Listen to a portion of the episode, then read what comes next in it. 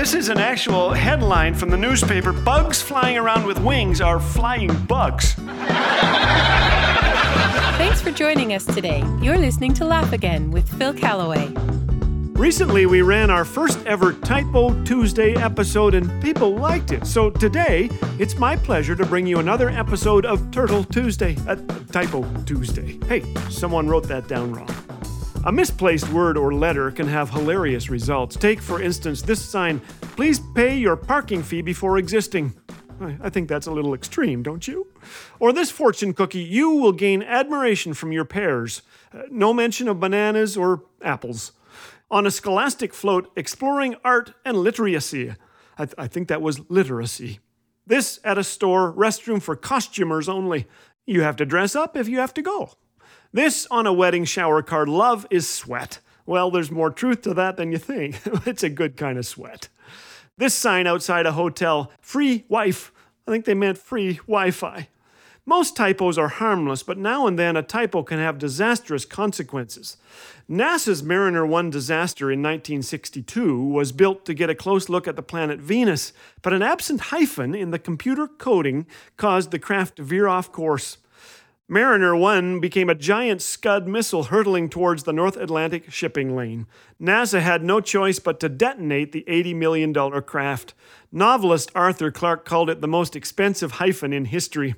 Another typotastrophe occurred in Japan when an employee of Mizuho Securities had the job of selling one share of a job recruiting firm for 610,000 yen. But the poor guy mistakenly flipped his numbers around, offering 610,000 shares at 1 yen apiece. Thanks to this typo, they lost 225 million by the end of the day. I don't suspect he received a promotion. He got off easy compared to Bruce Morris, though.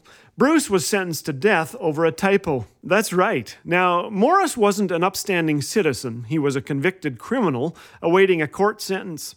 The jury was prepared to vote on locking him behind bars for life until the judge wrote them a note. He intended to say that an imprisoned Bruce Morris would not have the possibility of making parole, but accidentally left out the word not.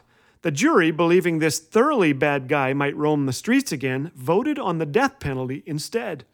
It took more than 10 years and a federal appeals court to reverse the decision on the grounds that the state of California was on the verge of executing Bruce Morris due to a typo. Typos, they remind me of how small things can have a huge impact. Without a doubt, one of the devil's greatest lies to us is this it's just a small thing. Go ahead, flirt with that coworker. Big deal. Tell one small lie. It won't hurt anyone. Just take a quick look at that website. What harm will it do? But broken lives begin with tiny missteps. A pastor who was caught in adultery told me this. So did an executive convicted of fraud. For both, the road to disaster began with small compromises. Listen to James 1 14 to 15. Each one is tempted when by his own evil desires he is lured away and enticed. Then, after desire has conceived, it gives birth to sin. And when sin is fully grown, it gives birth to death. This is the nature of sin. It starts small, then grows like a noxious weed, robbing our integrity, stealing our joy, bringing death and ruin. So today, let's say yes to the voice of truth, God's voice. Let's make things right. Let's watch Him take our worst typos and bring something good. Reminds me of a sign posted in restroom employees must wash hands before living. Special thanks to all those who supported Laugh Again during our June campaign.